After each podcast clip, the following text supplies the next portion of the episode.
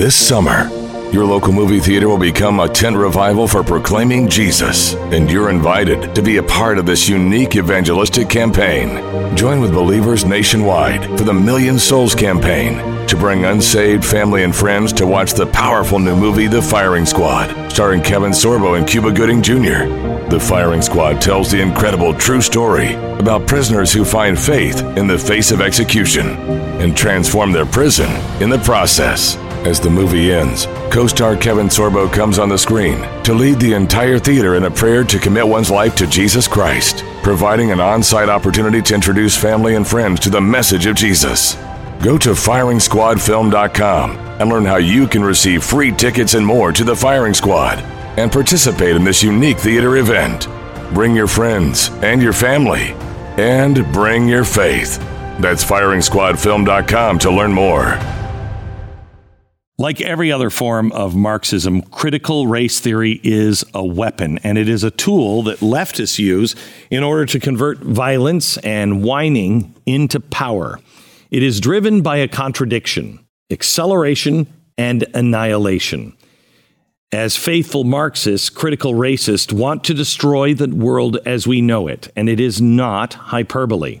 They want to do it as quickly as possible, as part of what Lenin called accelerating the contradictions. This is how Marxists start a revolution, and for them, revolution is violent by nature. Despite what critical race Marxists will tell you, this is not a conspiracy theory. It is literally written out in books and articles written by them. And today's guest has read just about every single one of them. In the words of Doctor Phil, yes, Doctor Phil.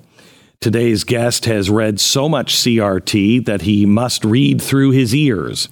He comes from academia, and he realized early on that the so-called radicals, the self-appointed critics of society, are pathologically narrow-minded, and they are dangerous.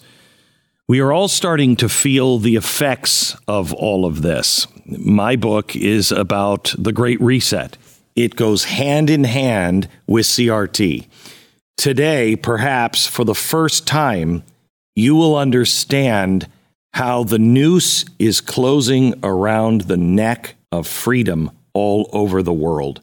And we must pay attention quickly. Today's guest fights back. You can find him going toe-to-toe with anonymous radicals on Twitter, and he, he's got a few Molotov cocktails himself. More importantly, he fights back using the secrets of academia against academia. He first made his name for himself by submitting ridiculous articles to peer-reviewed publications. If you don't know about the grievance, uh, grievance studies affair, you have to look it up.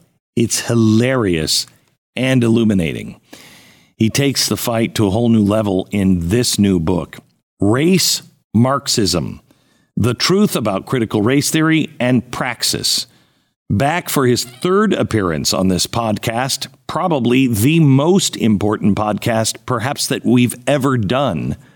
Please welcome James Lindsay. If the last two years have taught us anything, it is that you have to do your own homework, and you have to take control of your own life and your own health. It is clear that you can't simply rely on government, big pharma, even your doctors, or they'll lose their license if they're just trying to protect you and your family.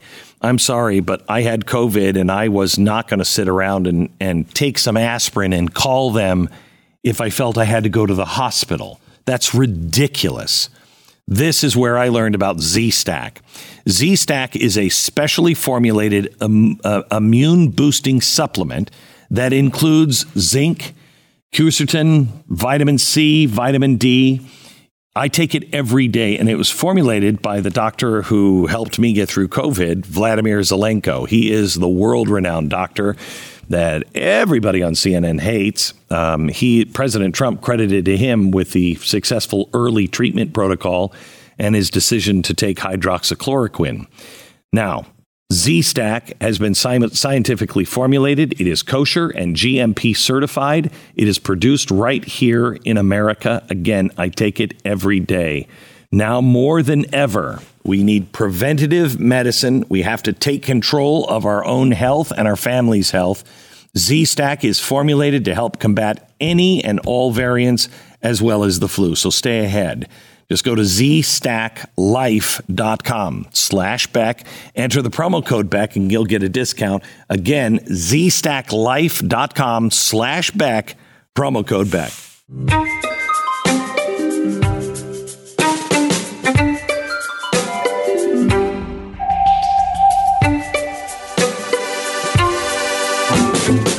James, welcome back. Hey. It's always good to see you. Yeah, for sure. Yeah.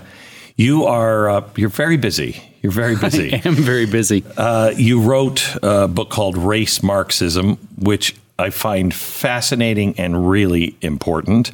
Um, may I just quote here?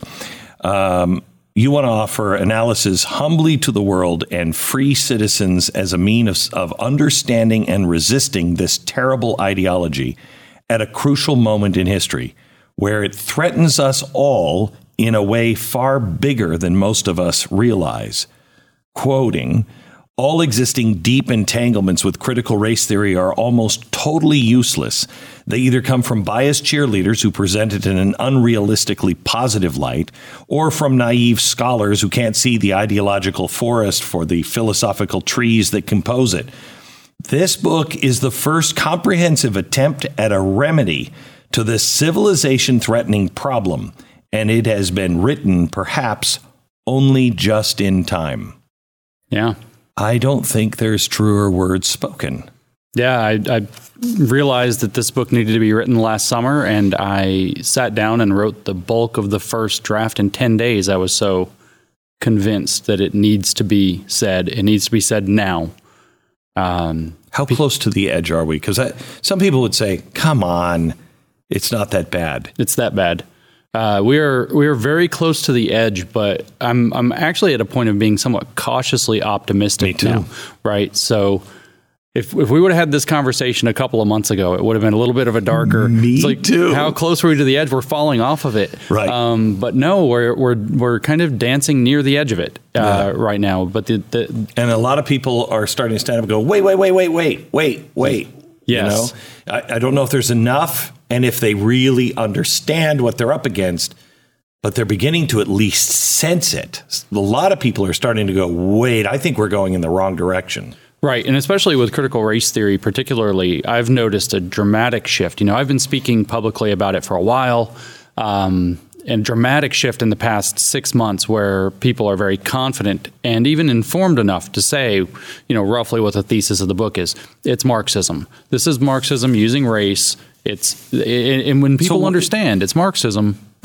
I want you to do this. I want you to do this podcast and talk to a parent like me who honestly you get so te- Marxism is gobbledygook. It is. And it, you read and you're like, how does this make sense to anyone? And so when you're explaining it, sometimes people are using that and you get completely lost. So talk to me as a parent. Tell me the difference between Marxism and critical race theory, or why critical race theory was as it is now. Why is why is it being put into our school? Okay, so the only real difference between Marxism and critical race theory is that Marxism focuses on centers, is their word for it, economic class, as the that which generates inequality. That's how you're going to understand inequality. Who's in which economic class? Critical race theory does it with racial social class instead. It, it, and this it. and and Marx, when he fir- when he did this, it was because of the class. He thought the underclass would rise up, but America showed that no, no, no, the underclass can rise with the with the rising ships as well. Right. Um, and so it kind of fell apart. So when did they switch to instead of those classes? When did they switch to race? The nineteen sixties are, is the beginning. By the end of the nineteen seventies, it was kind of a done deal. Uh, so in the nineteen sixties, kind of the preeminent Marxist thinker of the time would have been Herbert Marcuse. Herbert Marcuse famously wrote Repressive Tolerance, uh, an essay that says that we should tolerate everything from the left, but we should tolerate nothing from the right. We should censor the right, pre-censor the right. Don't even let them have the idea in their head. Boy, are we living that right it, now. We live in that essay. Yeah. But he also wrote exactly what you just said, is that in a country like America, the working class ends up stabilized. The working class ends up building a better life for itself. It can work. It can get a job. You know, you put some basic worker protections and monopoly protections in place so that they can't be too exploitative. Uh, you don't get the crony problems, and capitalism works, and the working class gets stable. And he says they become a counter-revolutionary force, and that's a big problem. Mm-hmm. And so he said, what we need to do is we need to look elsewhere. We need a new working class. He says this specifically, especially in a nineteen sixty-nine essay called Essay on Liberation. He says we need a new working class.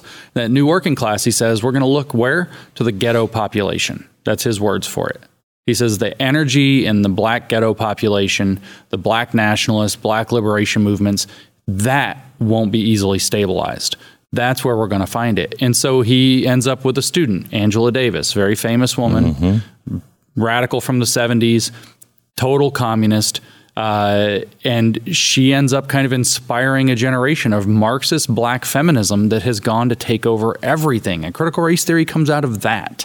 So the shift was in the decade following that nineteen sixty-four book or nineteen sixty-nine essay, depending on which very influential thing of Marcuse's you want to point at. Uh, in the decade that followed that, through the nineteen seventies, you have this rising black feminism that kind of starts taking over everything. And I say black feminism, and it means this is a Marxist ideology that's using race and sex as the, as their, their main tools at the same time to overcome capitalism, but also racism and also sexism on this new idea that all oppression is united. It's all kind of the same mm-hmm. thing. Uh, you can't talk about class without looking at race, without looking at sex, and they all intersect with one another.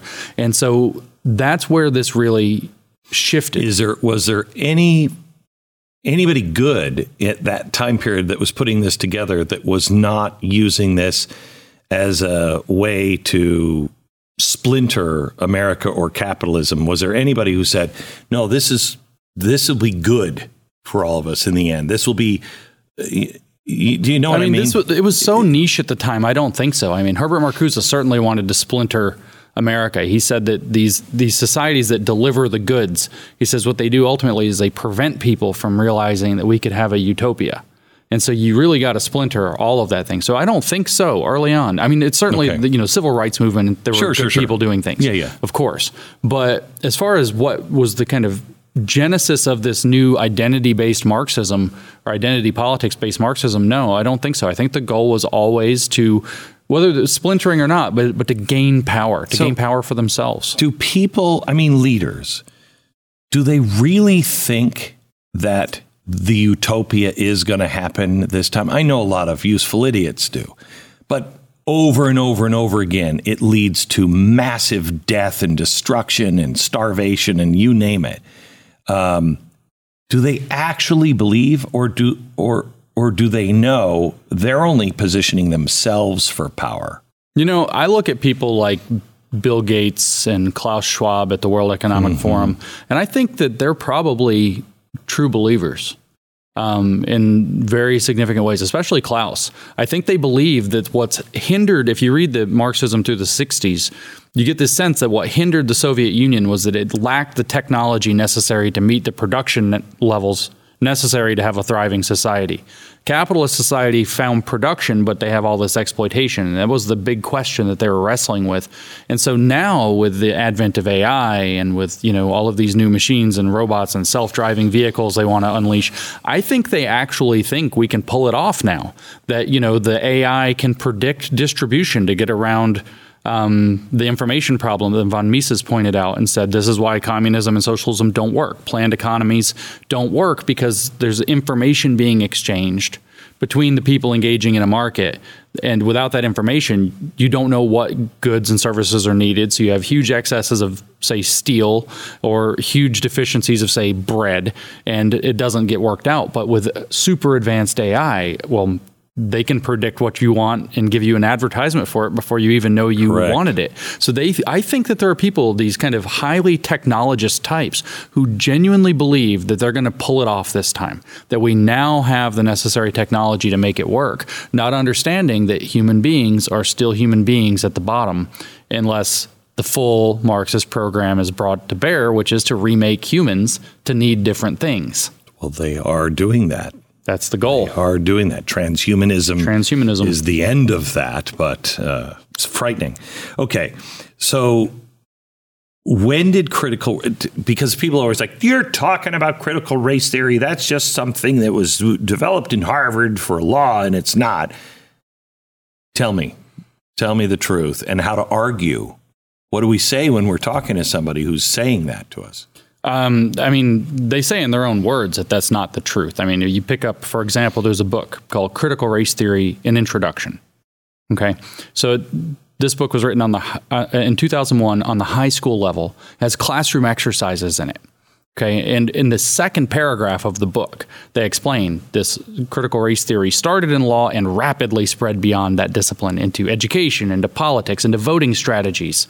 It, people didn't know Stacey Abrams gets mentioned right there in the book. So it, it very rapidly, by the by the nineties at least, had completely metastasized into virtually every field it can colonize.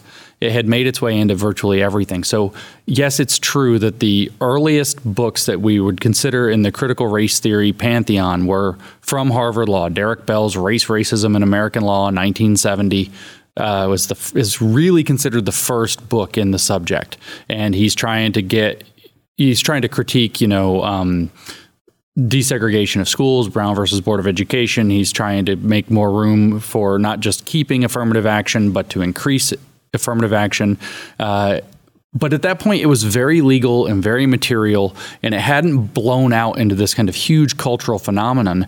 By the eighties, it was already going in that direction. Kimberlé Crenshaw completely, his Derek Bell's student, Kimberlé Crenshaw, completely supp- supplanted him. When you read his writing now, most of it even seems quaint and very formal mm-hmm. and just not indicative of what you see in any of the rest of the literature. But even that's not enough, because we can go to a woman named Patricia Bidol. You've heard the racism is prejudice plus power definition. Mm-hmm. This comes from a woman named Patricia Bidol, who also published her book about white racism in nineteen seventy. And it is literally the same thing that Robin DiAngelo published as White Fragility in two thousand eighteen. Wow. Um, she says that whiteness is a form of schizophrenia and should be treated psychologically. She says you're either racist or anti-racist. She says you're either with us or you're against us. So there was an entire wing of what was called whiteness studies at the time that's ultimately part of critical race theory that was developing in parallel from the same years as this very formal legal theory. It just happened that it exploded out of the legal theory, the legal architecture, uh, because that was the movement that the critical race theorists were able to conquer most effectively first. They they took over, they called the critical legal studies movement, which was Marxist law studies coming out of the sixties and seventies. They called it racist in the eighties at their big conference they had in eighty-five or six. Called it racist, huge fight. Whole thing collapses. Everybody's calling each other racist. The same kind of fights people see now in their workplaces mm-hmm. after diversity training.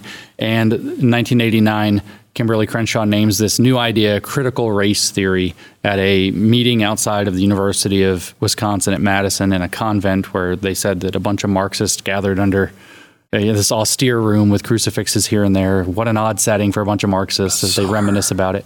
And so um, it's just incorrect. It was it was. thoroughly in education by the nineties. It was thoroughly into politics by the nineties. How did we miss it this long? It's so weird. And I, I don't mean it's weird that we missed it. I mean, the subject itself is weird. You read it and it's like, this doesn't make sense. Nobody could possibly take this seriously. The only places it was being taken seriously was in like public administration, as it turns out, which is not a great place for people to allow academic theories to run amok, or in uh, eventually in education, because the Marxists took over education quite a long time ago, uh, and had wormed their way in. And they do this very secretly, very insidiously, using words like anti-racist that sound good and normal. Right. Very tricky uses of language, very kind of hidden. Uh, Why is anti-racist so bad? Because it has nothing to do with Uh, racism whatsoever uh, at, at all. Uh, the definition of anti-racist is somebody who uh, agrees with critical race theory. That's what it actually is. It's somebody who is a formally trained expert, according to the critical race theory definition of formally trained and expert, uh, in understanding the structural reality of so-called racism instead of racism as it really exists, which is, you know, whether individual or institutional prejudice against people based on their skin color. Um, it's all hidden in these weird linguistic manipulations. So let me just ask you a few questions. Just as I'm a I'm a teacher, uh, you know, I mean, I'm sorry, I'm a parent, and I'm asking questions. And I don't know, I don't know what the answer is. Um, you just said uh, anti-racist. They would respond, well, what's wrong with being anti-race? It's just, it's just you're you're either a racist or you're an anti-racist. And this is just working towards getting rid of racism. That's, I mean, sounds great, right? But you have to understand what they mean by race. You have to understand what they mean by racism. I could show you on the Brandeis University website, they have a social justice glossary. They have a definition of race.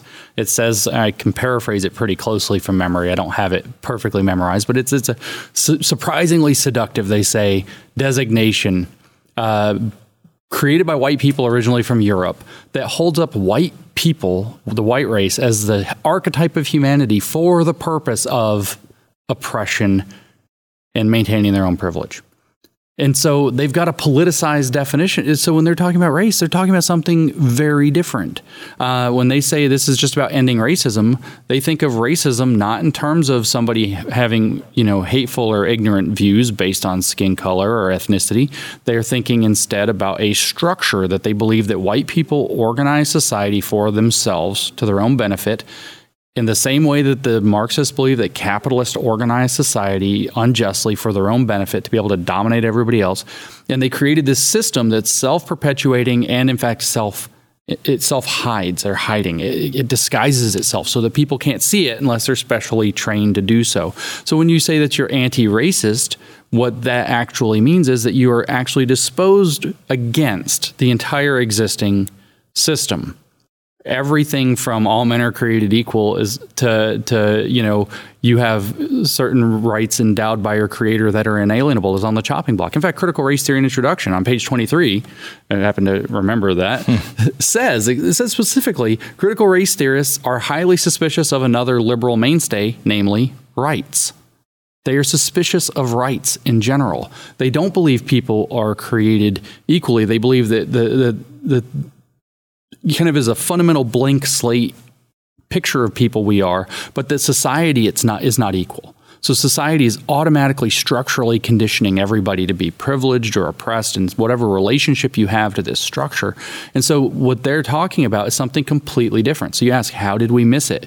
Because I just had to spend four minutes explaining to, to, to you what, what they mean by a word you think you already know, that you'll never ask about. Of course, I want to be anti-racist. Next, nobody's going to say, what do you mean by that? Playing devil's advocate. Yeah, but that's not what I mean by that. And that's not what they're, we're talking about. That's, you know, critical race theory, fine. But that's not what I mean by that. What's the danger of me being anti-racist? Well, the only danger, because it depends on what you mean by it, right? So the only danger is that when you use that word and you think you mean one thing by it, the activists who are writing the policy, who have wormed their way into positions of power, mean something very different. Yeah, but I'm just recognizing my privilege. What's wrong? You don't think you have privilege because you're you are white? You don't think that gave you special privilege? Come well, on. yeah. So what's privilege then? You have to, again, it's these very subtle terms. What is it? What is privilege? Privilege is your golden ticket to owning bourgeois racial property or bourgeois property of any other kind, to use the Marxist words for it. Whiteness as Property is a paper from nineteen ninety-three. They consider whiteness as a form of property, that white people and the people that they designate are the only people who have access to it. It's like a form of private property. What is ro- ro- it is Whiteness as Property by Cheryl Harris. What, what does that mean? Whiteness as property. It's cultural property that, in particular, includes. It, she goes through this whole sixty-something page legal argument about what property rights are, and says that whiteness functions that way, giving yourself access to the, you know, say before um, before the thirteenth Amendment or the fourteenth Amendment, um, no, thirteenth Amendment. You know, white people had certain access to society, right?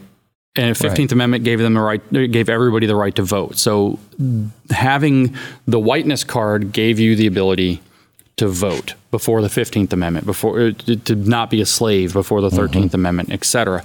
Later, you know, whites only train cars, whites only mm-hmm. classrooms, whites only, you know, facilities, whatever it happens to be. Being white gave you special access. And then after the Civil Rights Movement, they believed that, well, there are people who don't have to think about their race all the time. Their society's not reminding them of race all the time. They get to just be default people.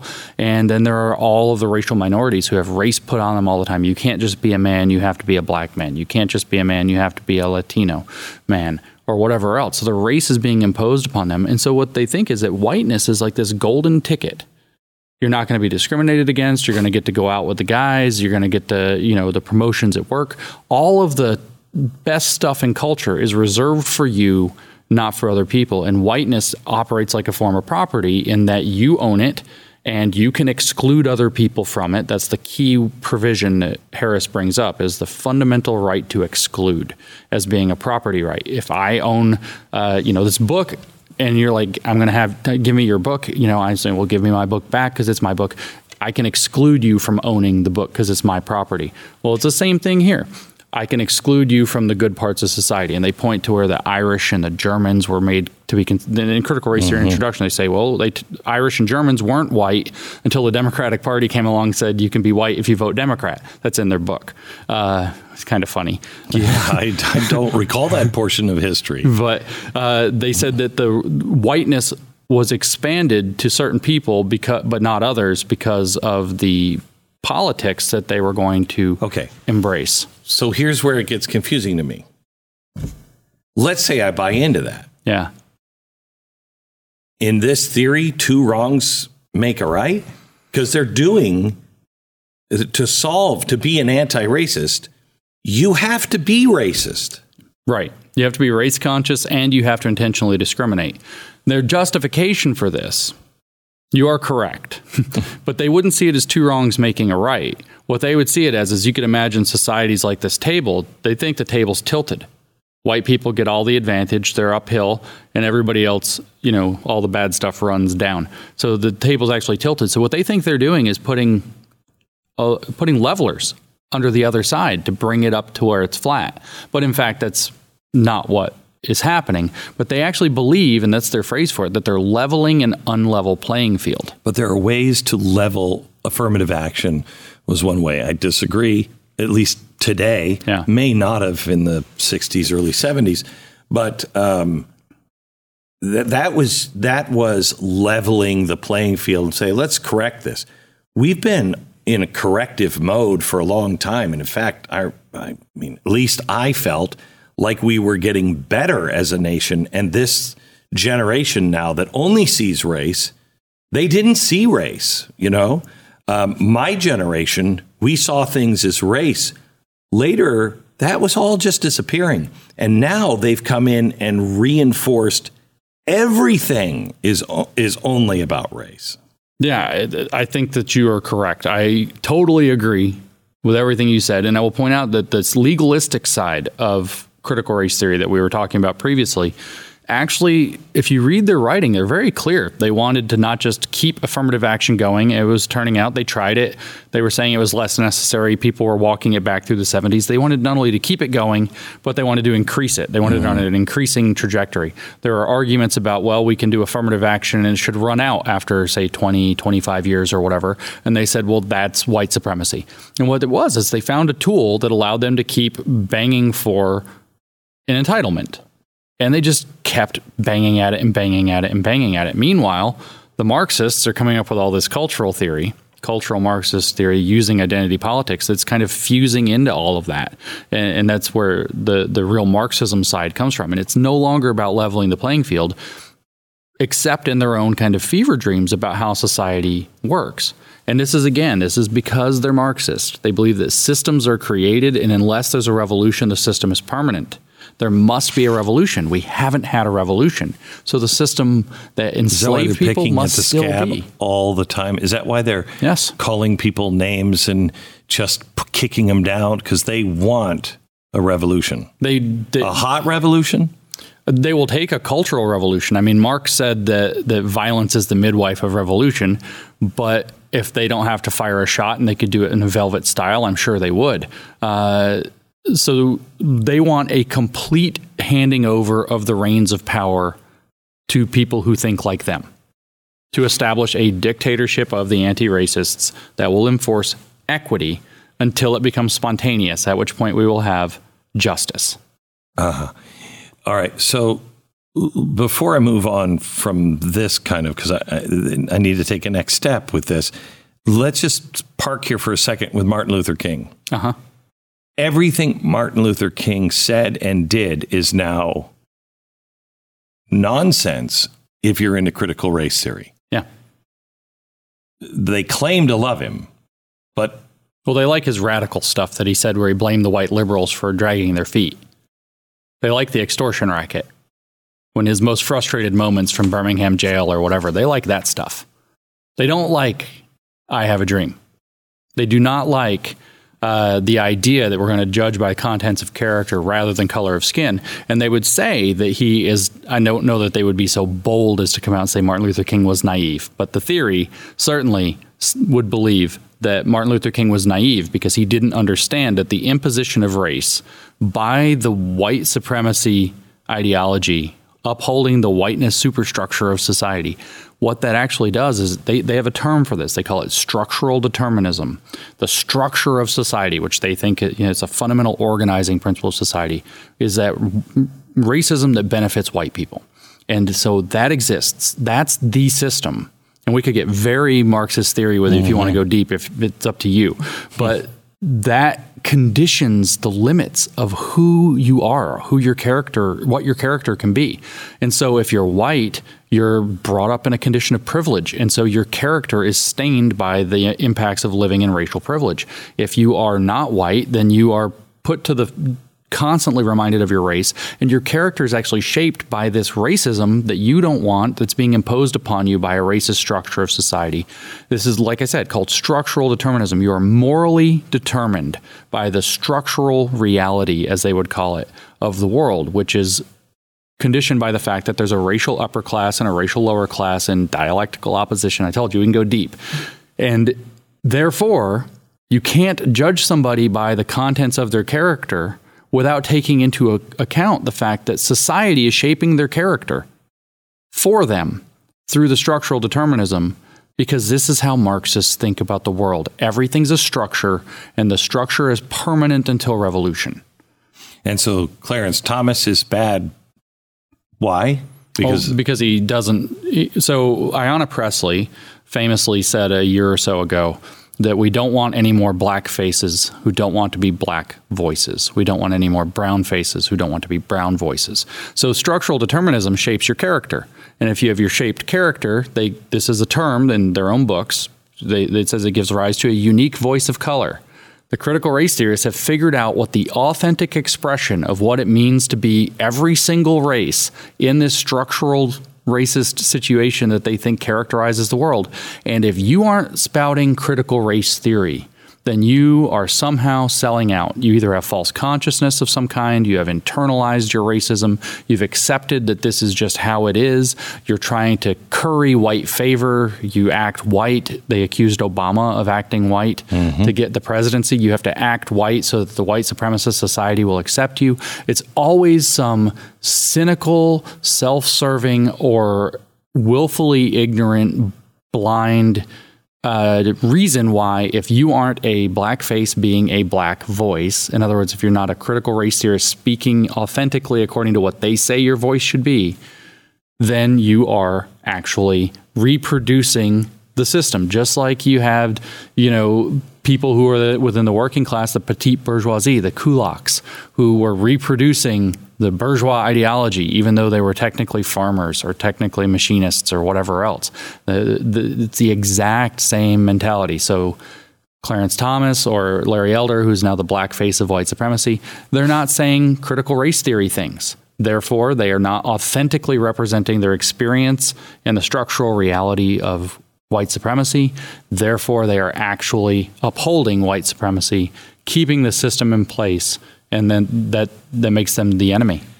This is just evil. It's I can't think of something more evil, really, except the transhumanist stuff. Yeah. And that we'll hopefully get to a little bit of that. Um, the this is, I mean, how how you know, everybody likes a happy warrior. Yeah.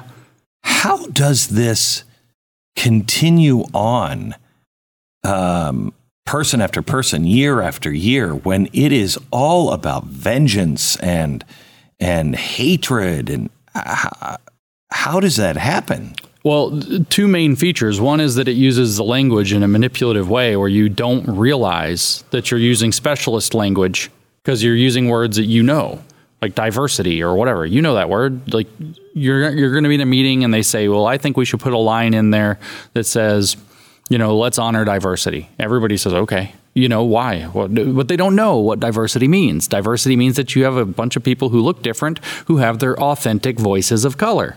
And so that they're actually commissars. And so it sneaks Define its commissar. way in. A commissar is somebody who is there to apply the ideology, to make sure that the institution is made increasingly compliant, or the individuals connected to an institution are made increasingly compliant with the ideology. Uh, in this case, race Marxism.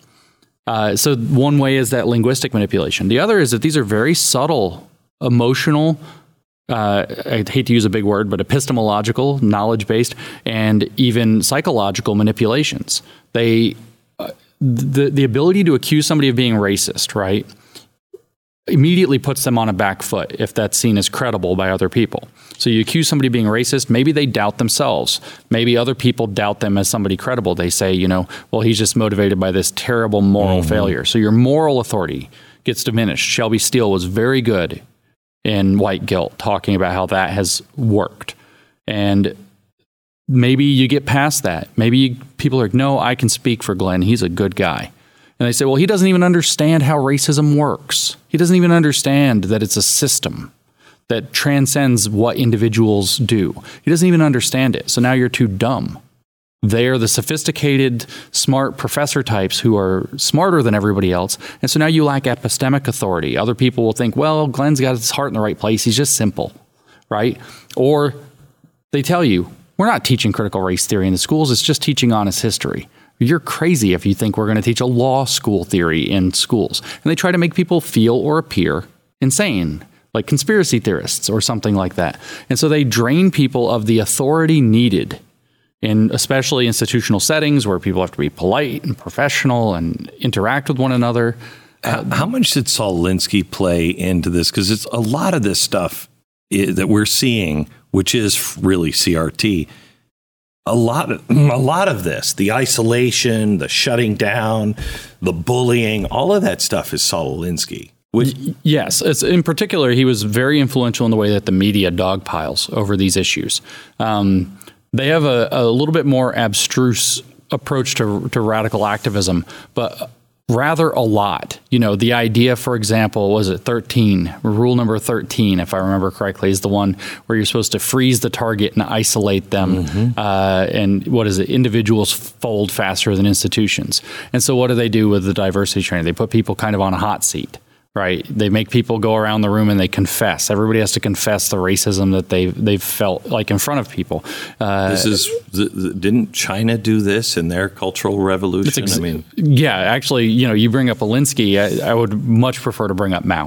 The, this is a complete reproduction in a slightly different cultural context and with more Americanized tools of the Chinese Cultural Revolution. We we all we all know how that ended, and we know that it ended in a lot of bloodshed. Let me how, actually should tell you how profound that is. Okay. So Mao separated the people into ten classes. right? Five of them are categorized as black, and those were bad. Those were people like uh, landlords, mm-hmm. rich farmers, um, counter-revolutionaries, just bad elements, I think, or bad influences. Mm-hmm. So that's us, I guess. And then the red categories were things like, you know, peasants and uh, laborers and revolutionaries, uh, communists, you know, things like this. And he creates these ten categories of people. And so if you're a kid coming to school and your dad owns, a, you know, so, some property, mm-hmm. oh, you're the son of a landlord, black identity. But if you become a revolutionary, you can become a red identity. And what do we do now? Straight white male, black, black, black identity, bad, privilege. You have these privileged identities. But imagine if you were bisexual, or imagine if you transitioned.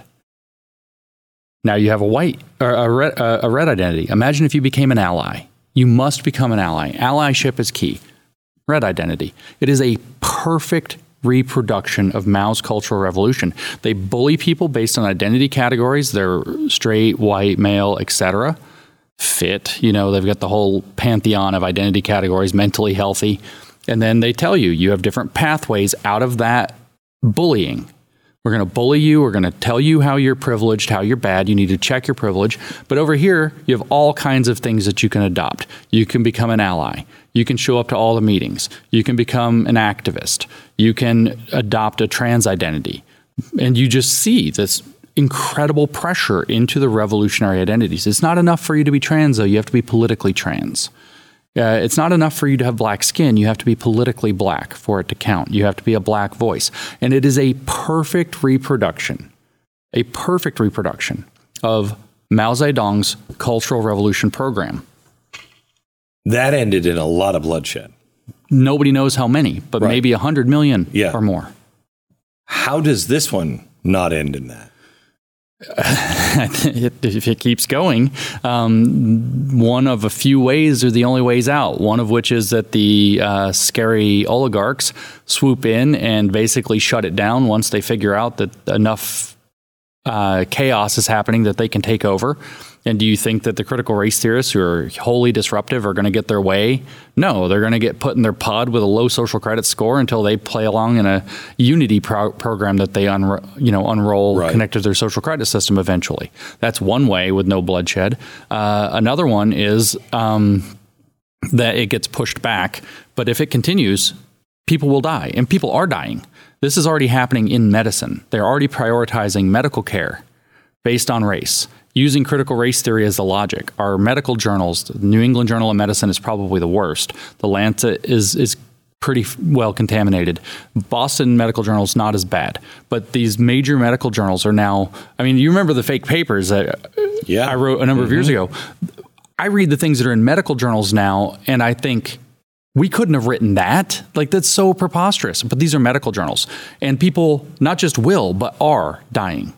People are being denied transplants. The vaccine is not race, obviously, but it's the same. You're got, you get a bad identity versus a good identity. It's the exact same cultural revolution logic. People, I think, honestly, in the United States and Canada, at least alone, I I would predict that millions of people, if we stop the logic of this now, millions of people will unnecessarily die because of screwed up medical care or failed medical care because of the Lysenkoism that has taken over medicine through things like critical race theory and so on. The Lysenkoism? Lysenko. Trofim Lysenko was the biologist that that uh, the Soviets had. And he believed in a crackpot theory of how plants grow. He thought that if you put a whole bunch of plants close together, they'd cooperate better, they'd share resources. And in fact, you know, crappy things like corn would turn into good things like rye uh, through the, you know, the Soviet cooperation. Mm-hmm. And millions upon millions starved. And if scientists tried to challenge him and said, this isn't how biology works, this isn't how agriculture works, they killed those people or threw them in a Siberian gulag or something like this. And so I think that, you know, how do does, does this not end in, in massive bloodshed? Well, I don't know that they're going to pick up the gun. I don't know. That's not really their style, but millions will die.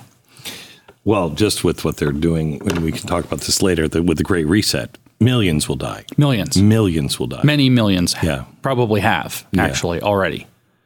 All right. So let me let me go back to, to critical race. And race um, race Marxism seems to be using a few things.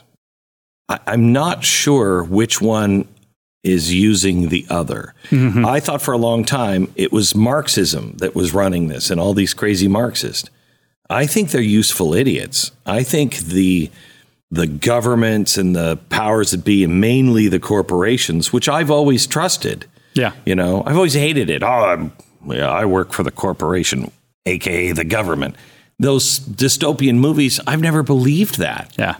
There's no doubt about it now. I know. So are how is this?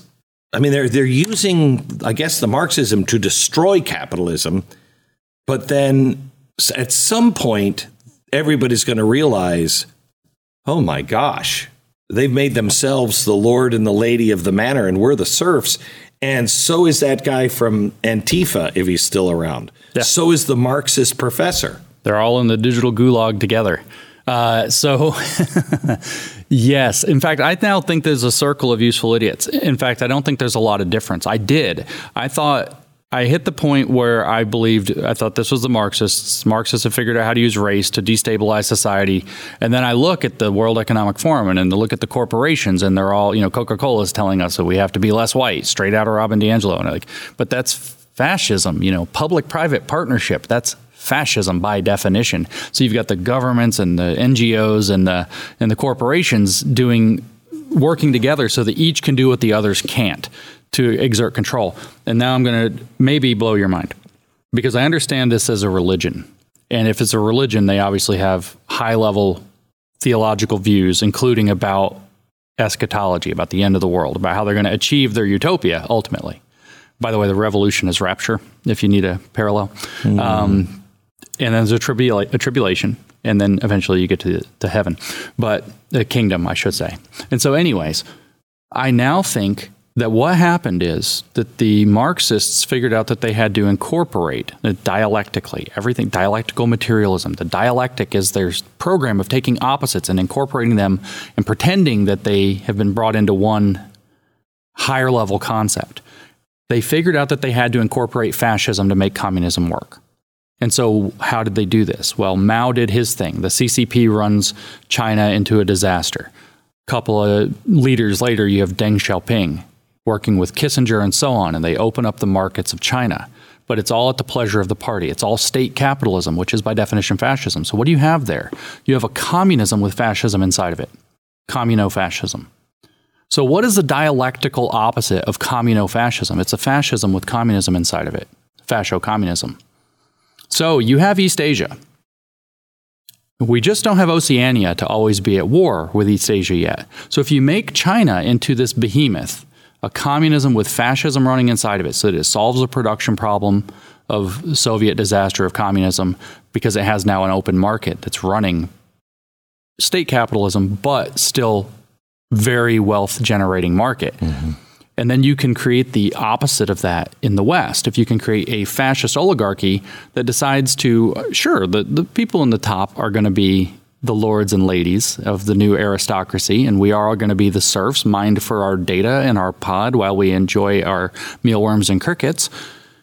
But it'll be equitable. So if you take that fascist structure and stick a communism inside of it, and then those are the two world powers, not exactly enemies, but frenemies. Mm-hmm. A communism with fascism inside next to a fascism with communism inside, and you let those things run next to each other. The natural process of the dialectic will eventually fuse all of it. And what you'll end up with is the kingdom. You'll end up with communism that works this time. And I think that that's the program.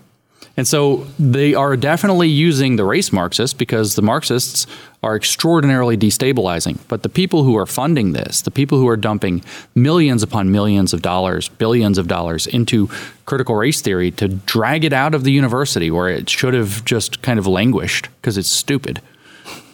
It got funded out of the university. That's how. It didn't spontaneously get out of the university. Bags and bags and bags of cash got dumped into fueling these movements, especially around the Occupy Wall Street time.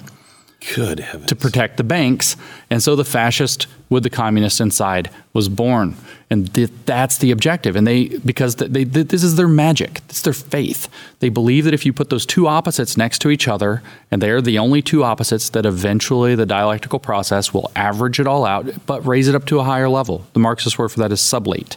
The German word is Aufheben, which is the word that, that Hegel and Marx use over and over. You, Aufheben, you're going to raise up to a higher level. Uh, and we're going to end up with this perfectly kind of world hegemonic one government that is fascistic in ways, communist in other ways, but everybody's going to be equitable, except there's going to be the top tier, of course, because only the, the what do you call them now, stakeholders? The yeah. word changes every few years. Yeah. You know, the, the only the enlightened are going to be the ones who are going to administer it all and make sure that it stays on, on the track. The creative class, I think, is another t- term for these people. Uh, of course, Marx thought that you come to see yourself as a creator through the process of socializing yourself mm-hmm. uh, into Marxism. And so the creative class. And so this is what I actually think is going on. So it's almost like a circle of both fascists and communists using each other. And in the end, one of them has to win. Well, I mean, I, they're the same. They're the same thing. The goal actually will be that there is no longer any need for corporate ownership. There's no longer any need for government. It's going to be a stateless, classless society that's perfectly equitable, except, of course, the stakeholders who are going to make sure that it all stays running smoothly. And so it's not that either one will win. They think that they're going to average out. Wow. All right, so let's switch to the Great Reset. That's how we get there. Yeah. The Great Reset. yeah. Talk about Klaus Schwab a bit. Oh, man, I was hoping I didn't have to talk. He's awful.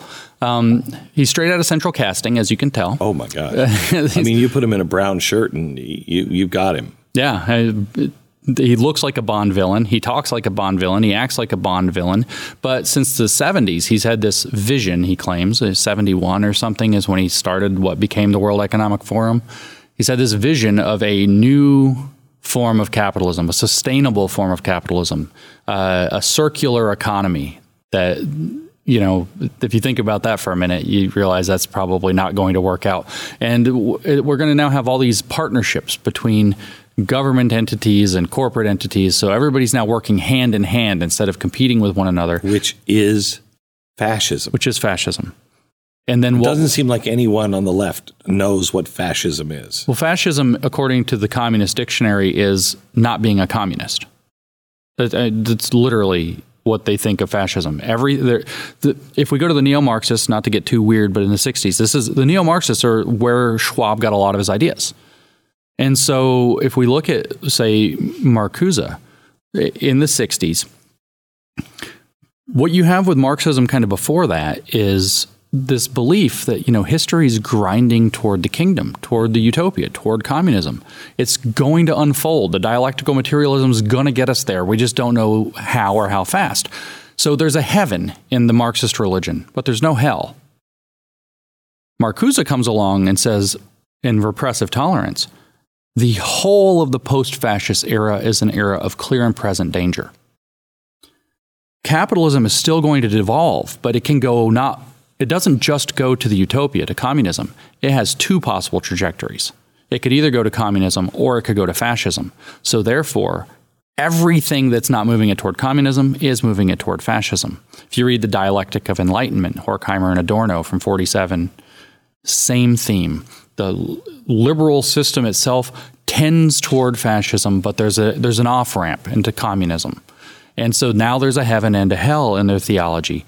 And so uh, when, when you look at it in that regard, you see that they think that everything that, that, uh, court, that goes with their goals is good, and everything that doesn't is fascism. So even literal fascism is not fascism. But truckers showing up in Ottawa to say, give us our freedom back is fascism. So they, I, I, I, I, their logic, so communists share your uh, vocabulary, but they don't share your dictionary. Their words all contain agendas. Their words all mean something different. Fascism, even racism, what it just means is that you aren't going along with their program. That's right. All, in, in practice, all it means. And all the rest is because just... Because they, they, they call us fascists for saying we should have freedom of speech. You, you know, Joe Rogan should not be taken off the air. Let it be heard. Well, that's what Marcuse said. He said that if we would have stopped, if we would have withdrawn democratic tolerance from Hitler, we would have avoided Auschwitz and a world war. That's an exact quote from Repressive Tolerance from sixty-five. He then goes on and says, because we live in a p- permanent state of clear and present danger for fascism, the whole of the post-fascist era, he says, then we must, he says, withdraw tolerance from movements from the right. Not just, he says, at the level of action and deed, but also at the level of the word. He says that the idea can't even be allowed to enter the mind of the right-wing person. He says, now, f- to be sure, this is censorship, even pre-censorship. So they want to take away your cognitive liberty. You can think whatever you want as long as you think what they say is okay. You can say whatever you want if you can only think the approved things. So we're going to prevent the dangerous idea from ever even entering the mind. The dangerous idea being anything not their program, because everything else goes to fascism, uh, like the Nazis. That's what they think. And so he says, but it's justified because we live in this clear and present danger situation. Everything that they will brand as right-wing must be censored, pre-censored. You sh- it's not even that you shouldn't be allowed to say it. You shouldn't be allowed to hear it. And if they can prevent it, you shouldn't be allowed to think it. And this is exactly their literature. So I read... Uh, from critic, I'm, I'm sorry, from um, the W E F, one of their scholars said, by twenty thirty, everything I say, everything I hear, everything I see, everything I think, and even my dreams are monitored at all times. That's the idea. That's the idea. And it's all going to be subject to their E S G-based social credit system that is going to, as Herbert Marcuse, just I'm telling you, it's Marcuse's logic. He, he writes this essay on liberation in sixty-nine. The first chapter, it's in four chapters. The first chapter is a biological foundation for socialism. And how are we supposed to get this? How are you supposed to get a biological foundation for socialism? He says we have to bring the new morality and introject it into people until they don't know how to live without it. And so you condition everything that they can possibly consume, their everything they read, everything that they see. It's all, every advertisement they get. It's all determined by these algorithms. It's constantly trying to condition you in a particular way. Even your dreams, if they have like the things and whatever, the devices that they want to hook up, mm. the thing they want to implant in your head with a Neuralink, you know, you hook your brain straight to the internet. And constantly, constantly, the objective becomes to introject the new world morality mm-hmm. through social credit, that you aren't able to participate in society unless you are going along with their program. That's why I used the phrase digital gulag earlier. We're not going to gulags unless we're really screw-ups. We're going to be in digital gulags. We're going to be under house arrest and forced to use our phone all the time if there's still phones, or hooked to the Neuralink or metaverse or whatever it is that they require constantly to what was the gulag? The gulag wasn't a concentration camp. It was a re-education camp. The goal would be mm. constantly to re-educate, to introject the new morality until people don't know how to live without it. And then you'll have a new man who's biologically suited for socialism. And E S G is the name of the social credit system that they cooked up for corporations so they can do it in a multi-step program to get it from corporations eventually to individuals. What's more dangerous, C R T or the Great Reset, or are they hand in hand? Well, I mean, the S, social, social justice, whichever one you want to have it, is fueled for the present by C R T. So critical race theory is the logic, at least for the racial component of Correct. Social dynamics and social uh, politics. Uh, the critical race theory is the thing that's informing how they're going to determine who's behaving correctly and right. not correctly. So without critical race theory, they would have to have a completely different social program with regard to race. They've chosen critical race theory because it's fundamentally so arbitrary, and it's fundamentally seems like it's oriented toward justice and very subtle and fools people. But it's ultimately, uh, with, without that, they're going to need a completely different social program for the S score. Uh, to replace that, at least with regard to race. But you have queer theory with regard to sex, sexuality, and gender. You have fat studies and disability studies and da da da da da, all of them, uh, with regard to all these social politics. So these identity Marxist politics are the program that they've adopted for what good social behavior looks like. Now, on the other side of them implementing a social credit system, I think critical race theory is too stupid and too poisonous and too divisive and too destabilizing. I don't think they're going to continue to use it. They will continue to use the justification of equity, though, and that's ultimately what leads them to use critical race theory. So they're hand in glove in that sense. Jeez. But it's all, I mean, by the way, the word justice, we said social justice. The word justice is the updated word for communism. It is the updated word for communism. Climate justice means climate communism. Hmm. Equity is the updated word for socialism. I mean, it's totally literally. Equity is a managed state of affairs in which equal outcomes are produced. Justice is what happens when that becomes spontaneous. This is exactly Marx's model of installing a dictatorship of the proletariat that ensures equal outcomes, socialism, until it becomes spontaneous. There is, no, see, the problem with Marxism is it goes against all of human nature. Yeah, it's it's a complete inversion of human nature. Correct. It's a catastrophe. So you're not optimistic that this works at all, right? Oh, it doesn't work at all. Yeah, it okay, will okay. not work. If implemented, it will not work. And how long do you think? I mean, first of all, do we beat this before it happens? We should. It would be far easier because the power of a social credit system is immense. It's not impossible, I think, to throw one off until you start getting the, you know, head implants, at which point are your thoughts even your own? You know, how do you know? Uh, It's not impossible to throw it off, but it's way easier before they have that tool of social control than it is after they have that tool of social control. So how do you stop it? Uh, well, right now, there's not much of an individual social credit system, which means ultimately the individuals who run corporations uh, can still make decisions. And that I bring up corporations specifically because corporations are where the E S G is actually applied. We have a corporate social credit system. The way that it works is it gains you access to asset management, investment money, blah, blah, blah. That's not set in stone. There are other ways that that can be done, but it takes people with courage to stand up and say, this is not the road that we need to be going down. This is not actually best best practices, and we don't need to be governed by technocratic stakeholders who are going to decide what the correct corporate policy is for us, you know, from Davos or wherever. And so throwing it off there is is a starting place. Now, are we going to find people with courage? Probably not. They probably signed things that make their courage hard to find.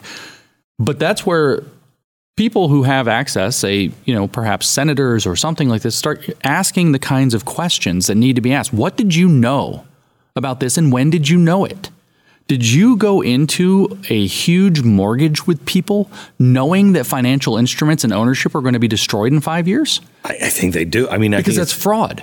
And what was it? Edward Dowd, he worked for BlackRock, right? He's recently did did a podcast, I think, with Steve Bannon. Mm-hmm. And so he's coming out and just saying a lot of these kinds of things. Correct. And he's, of course, saying that this is a, a terrible thing to do. We don't want to go this way.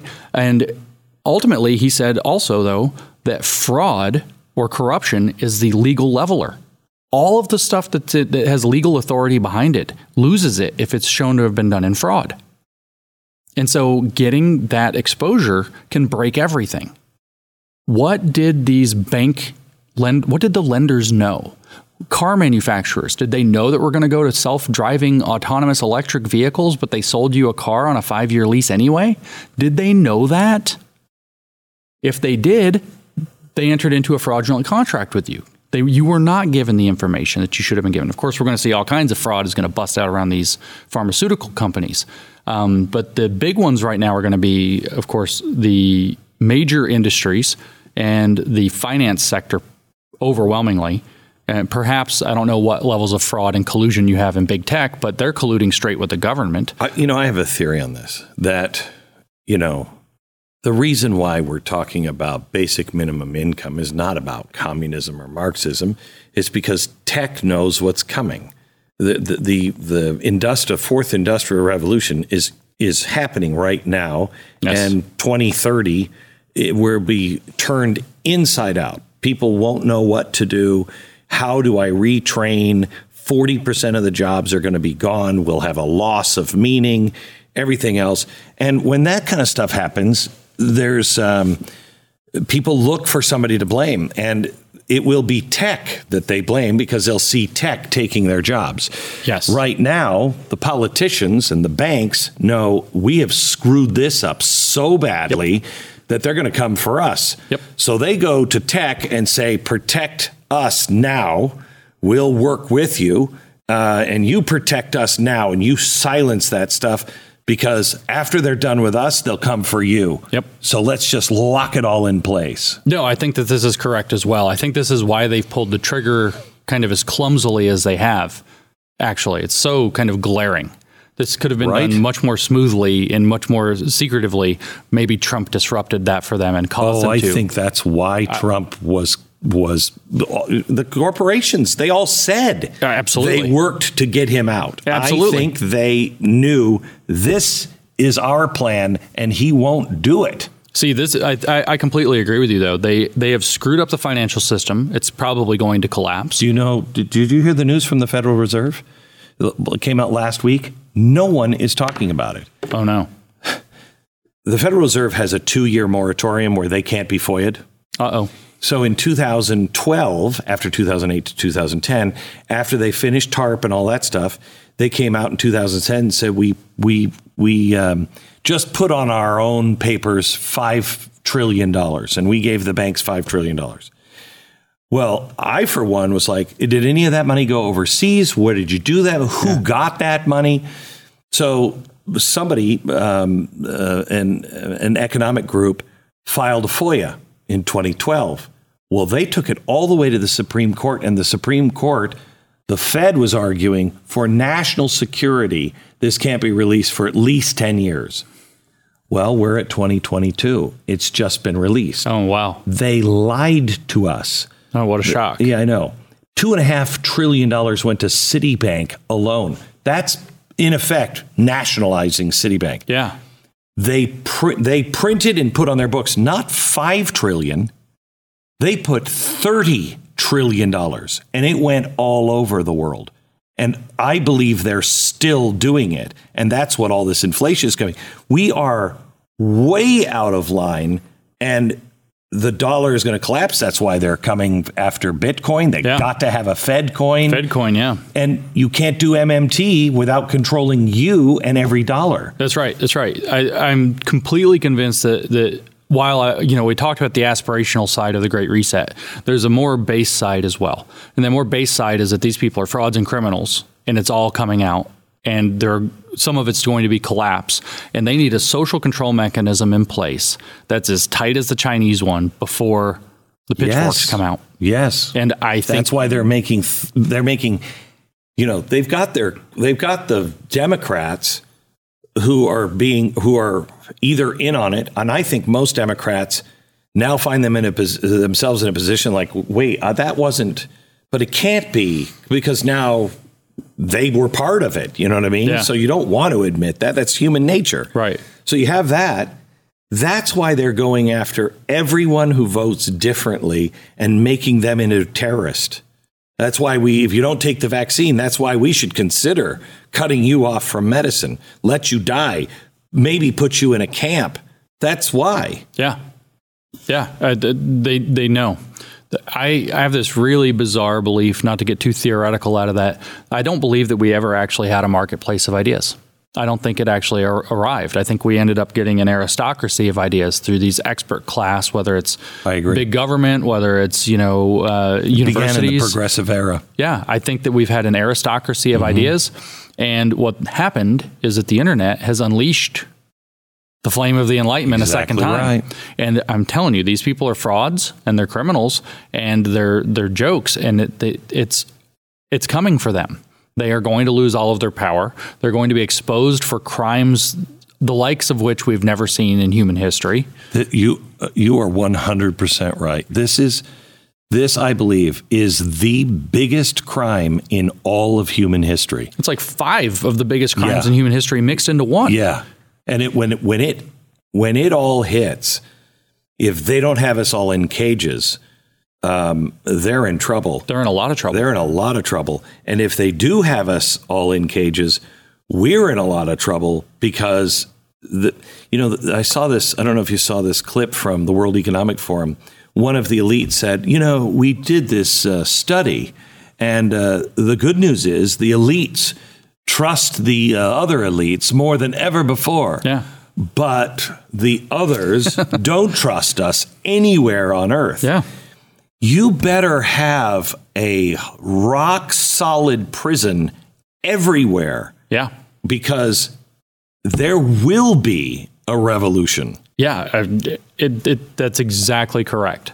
You know, that I put that video on my my own Twitter even, and just my, I guess I don't have a little account anymore, but yeah, it's getting there. Uh, but it had something like way over a million, maybe over two million views on, on just from my account alone. So people have seen this. People know that it resonated. Why? Because the elites think that they're better than everybody, and everybody realizes that now, and we don't like them. I, I, we don't trust them at all. I think I, I put your book in the same category as mine, as a Rosetta Stone. Once it clicks, it, it's, you know, red pill, whatever you want to call it. Yeah. You're like, oh my gosh. I, and everything makes sense. It all makes sense. It Everybody's makes sense. Walking around like they're taking crazy pills. Yep. Um, I actually think this book is going to be the last necessary word on critical race theory. It's not an interesting subject. As somebody who's read like virtually all of the major works in it, it's not a very interesting subject.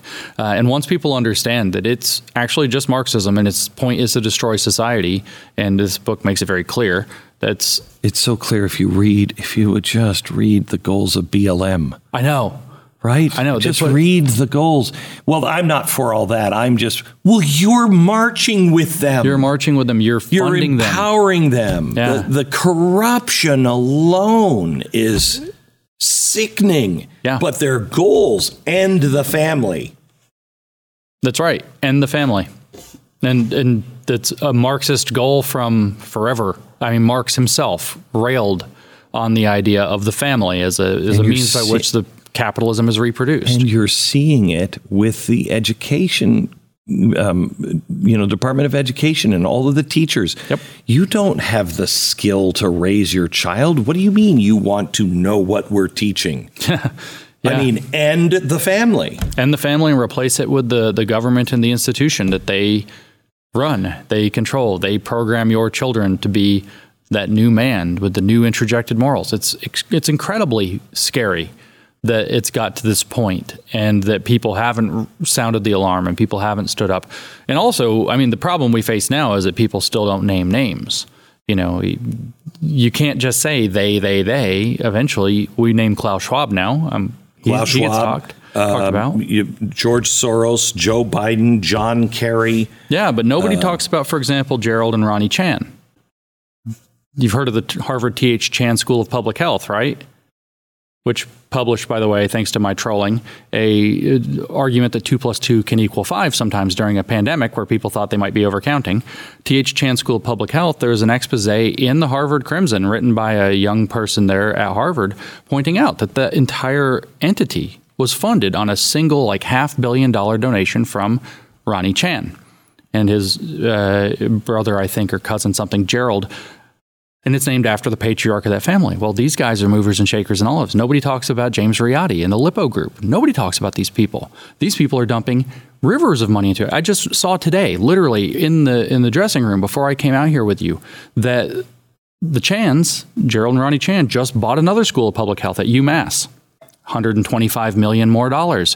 Why the, are they the, buying the, our public schools of public health the, during a pandemic? The question always comes back to, yeah, why would they? They're making so much money. Why would they do anything that would hurt the system that they're rich in?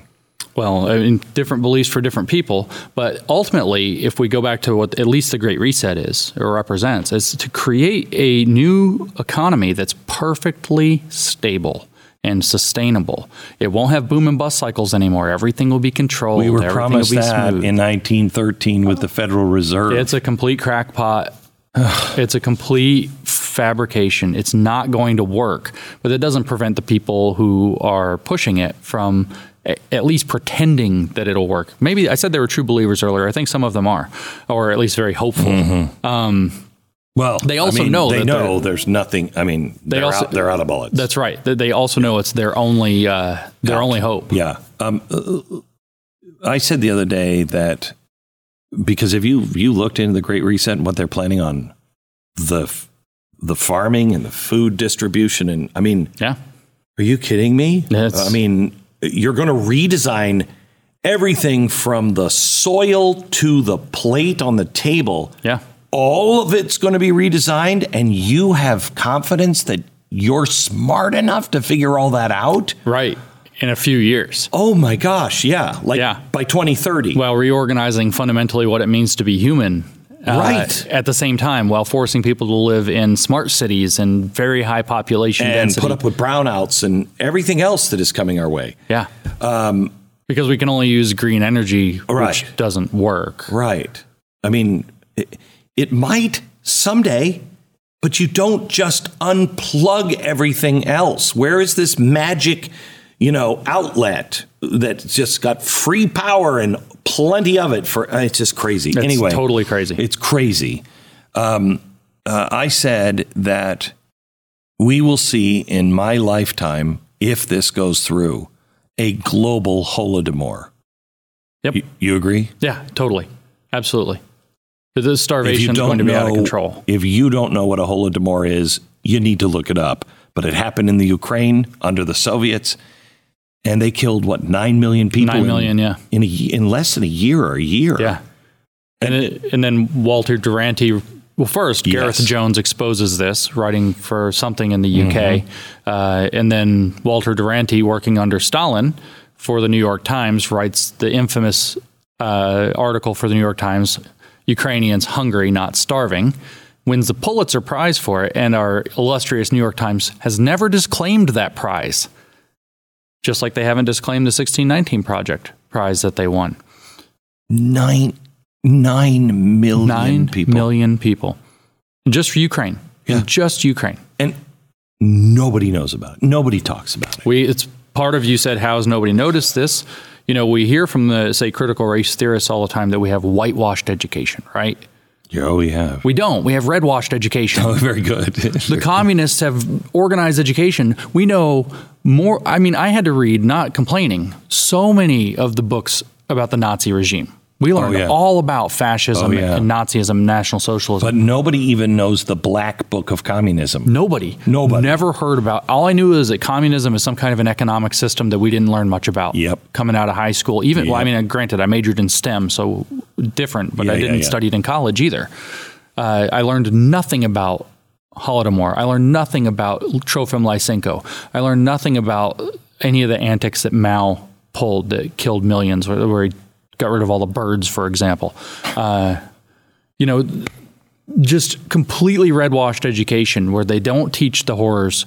I'm glad we learned the horrors of Nazism. I am too. We don't learn the horrors of communism, and we should. That, that I think a robust anti-communist education, you know, Trump came out with his patriotic education. Okay, like whatever. I understand that that triggered the crap out of the left, and they went berserk because the word patriotic has been stained by their redwashing of our country. Patriotic education, fine, but what must it what must it can include above all else in all countries in the world is anti-communist education. People need to know what communism is, where it came from, what it believes, and what it has done, and why those things will happen every time it's tried. If we had an actual free market, I would suggest to you that this podcast would be in the millions within a week. But because we don't have a free market and we are throttled every step of the way, yep. we've said all of the wrong things we have. And used all of the key words. We didn't say that the vaccines don't work yet.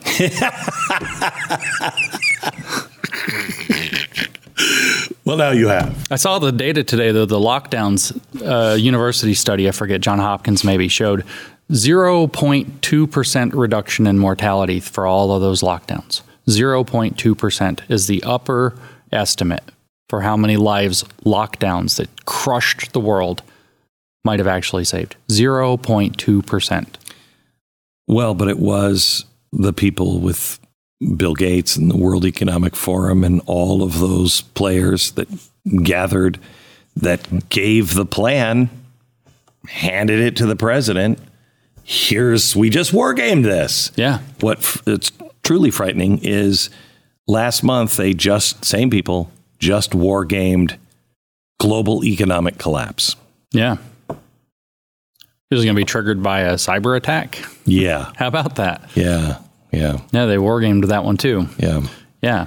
James, thank you for what you're doing. Thank you for, I mean, telling the truth. I mean, and being here. I know the first time you were here, you were a little like, I can't believe I'm in Glenbeck's studio. uh, and I just... I just really love the honesty of you and the people around you just willing to tell the truth. You got to do it. Have to. Have to. Thank you. Thanks.